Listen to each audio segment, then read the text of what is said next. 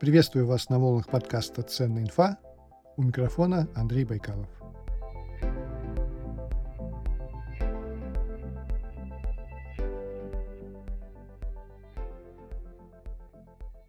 Сначала небольшое объявление. Часто на YouTube я вижу ролики, где человек или два человека, например, семейная пара, записывают свои видео из салона автомобиля. Иногда люди поют или просто что-то говорят. Выглядит такая съемка необычно, потому что они используют для съемки видеорегистратор с большим углом зрения, и в кадр попадает весь салон автомобиля. Так вот, если вы тоже хотите вести блог из салона автомобиля в таком же стиле, то я рекомендую видеорегистратор Navitel RC3 Pro. Это бомбический аппарат, в котором есть Wi-Fi и GPS, а также салонная камера, которая снимает Full HD. Я проверил, картинка получается классная. Поищите в YouTube канал «Гаджеты для теста». Это мой канал, я там все подробно рассказал. Также дам ссылку в описании к выпуску.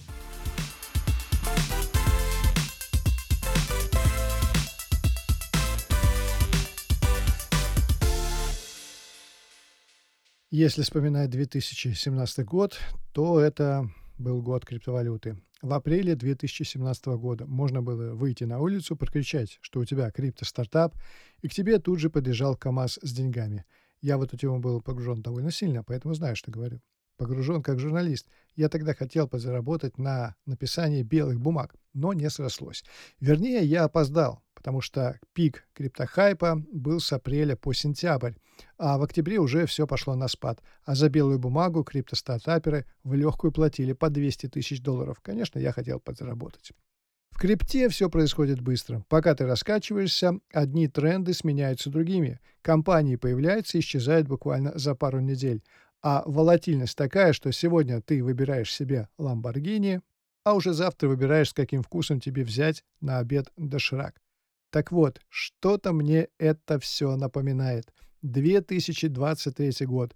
Год хайпа вокруг генеративных нейросетей. Чат ГПТ, Миджорни, Вали, Мурф и прочие искусственные интеллекты в кавычках уже захватывают умы человечества. А как говорил персонаж Леонардо Ди Каприо в фильме «Начало», идея – самый сильный паразит. Какой самый живучий паразит? Бактерия?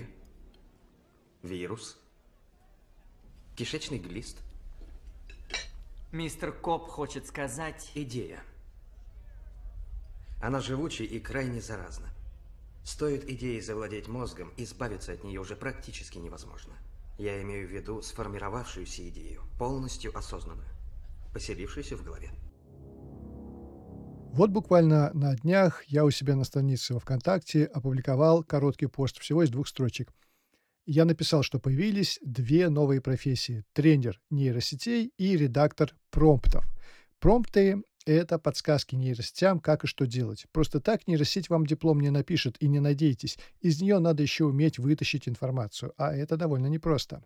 Что касается профессии тренера нейросетей, то тут ответ уже кроется в самом словосочетании.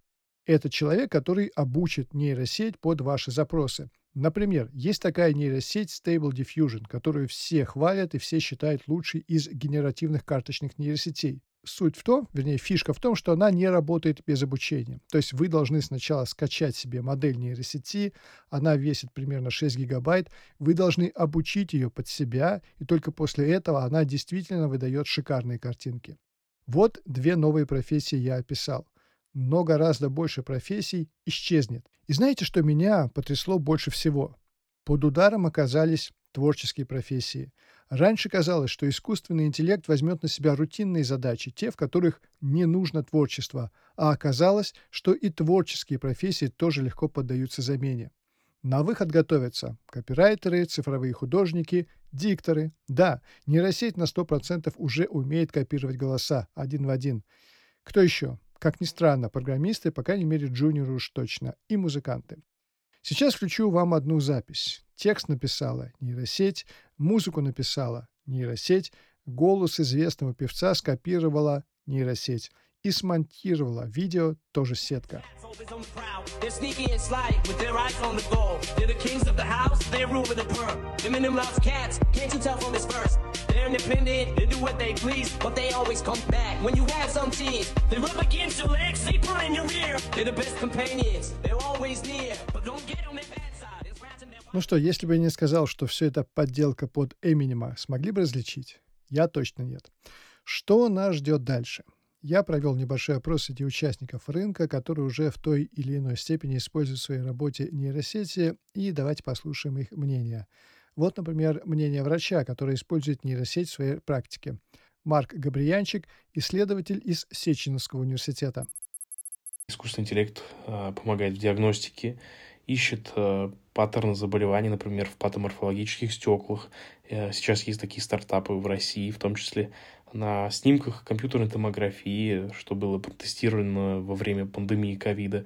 Это все стартапы, которые очень-очень активно развиваются. Кроме того, в Москве э, искусственный интеллект помогает ставить предварительные диагнозы. В некоторых больницах он пред, предлагает врачу на выбор наиболее подходящие диагнозы. И врач уже потом сам, конечно, э, критически анализирует, Э, то есть воспринимает это просто как советы и сам выбирает, ставит диагнозы. Кроме того, затем второй модуль этой системы формирует э, перечень научных, перечень назначений и дополнительных эм, исследований, и который предлагает врачу, и врач также потом определяет, нужно ли это назначать. Это положительный пример использования нейросети, но есть и отрицательный, и пока непонятно, как с этим бороться, говорит Марк Габриянчик. Мы все уже знаем нашумевшую историю, когда студент РГГУ написал дипломную работу, используя чат GPT, и даже есть сейчас исследования, в которых случайно раздавались статьи, часть которых была написана нейросетью, а часть была написана человеком.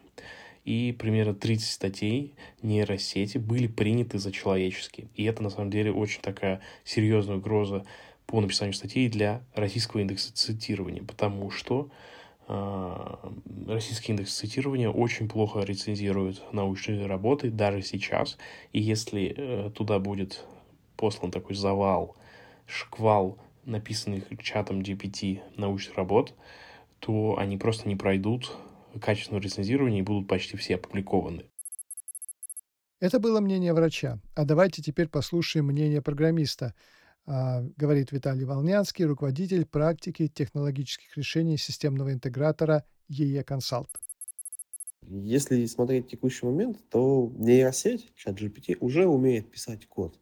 Ей можно ставить определенные задачи. Она формирует решения в виде кода. Причем умеет делать это на разных языках программирования, вроде Python, JavaScript, Java и так далее. И уже сейчас нейросеть, которая работает в тестовом режиме, может писать базовые вещи, заменить некоторые простые автотесты, ускорять работу разработчика, подсказывая ему решение и будучи его ассистентом.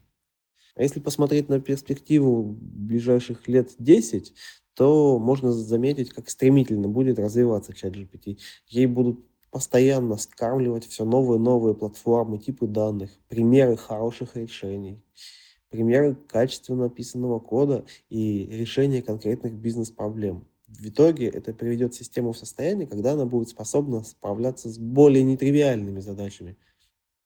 В какой-то момент она сможет генерировать базовый код непосредственно по техническому заданию, без прочих дополнительных условий, которые сейчас необходимы. Ну, мне кажется, там, в таком ТЗ будут входы, выходы, ожидаемые результаты и типы данных, но человечески понятным языком где не надо будет сидеть и ожидать решения программиста месяцами. А в будущем с подобным техзаданием можно будет получать готовые куски кода, полноценные модули для систем, которые можно будет объединить в большой коммерческий продукт. Но сам процесс подобного объединения все еще будет требовать участия программиста, уже верхнеуровневого архитектора.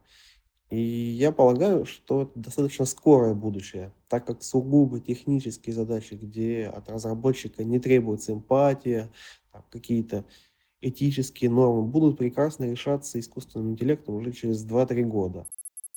А вот SEO веб-интегратора StepUp Роман Саркисов посмотрел на нейросети под другим углом. И это действительно может стать проблемой в будущем. Когда у нас вырастет поколение людей, которые будут обращаться в поисковик, к тому времени уже мутировавшие Google и Bing до состояния умного помощника в полной мере, а получаемый ответ э, новое поколение будет воспринимать как истину, не будет проверять эту информацию, и эта привычка пропадет. Сегодня мы, когда ищем информацию, мы смотрим в разные источники, собираем, сравниваем, сопоставляем и таким образом прокачиваем свой мозг, получаем гораздо больше объем информации, чем нам требуется, чтобы получить истину.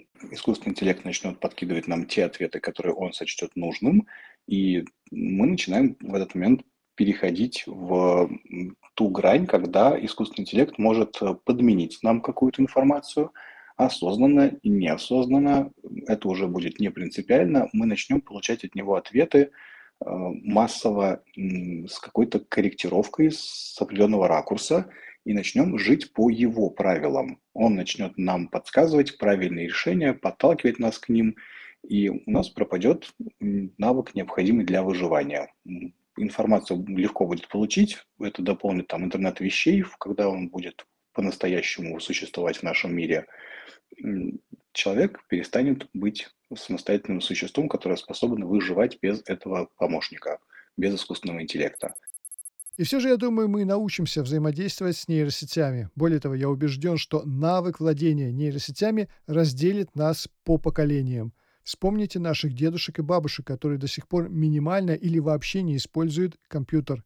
Мы станем такими бабушками и дедушками для наших детей и внуков, если не научимся пользоваться нейросетями. Будем смотреть на них хлопающими глазами, когда они сделают за несколько секунд то, на что у нас уходили целые рабочие дни и недели. Вот что думает по этому поводу Антон Колобухов, директор по маркетингу компании Interion. Сейчас э, AI будут разделять людей между собой и увеличивать расстояние между ними. Те люди, которые профессионалы и те, которые знают, как пользоваться этими системами и смогут улучшить свои результаты и стать эффективнее в несколько раз, они будут сильно обходить тех, кто этого будет не уметь.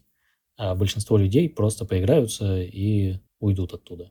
А в какой-то момент их работу сможет делать тот человек, который этот процесс уже автоматизировал. А у нас есть кейс такой очень показательный, когда наш копирайтер, который очень хорошо пишет, э, особенно в определенном СМИ, э, написала с помощью GPT статью, которая показала результаты в 4 раза лучше, чем ее предыдущие статьи.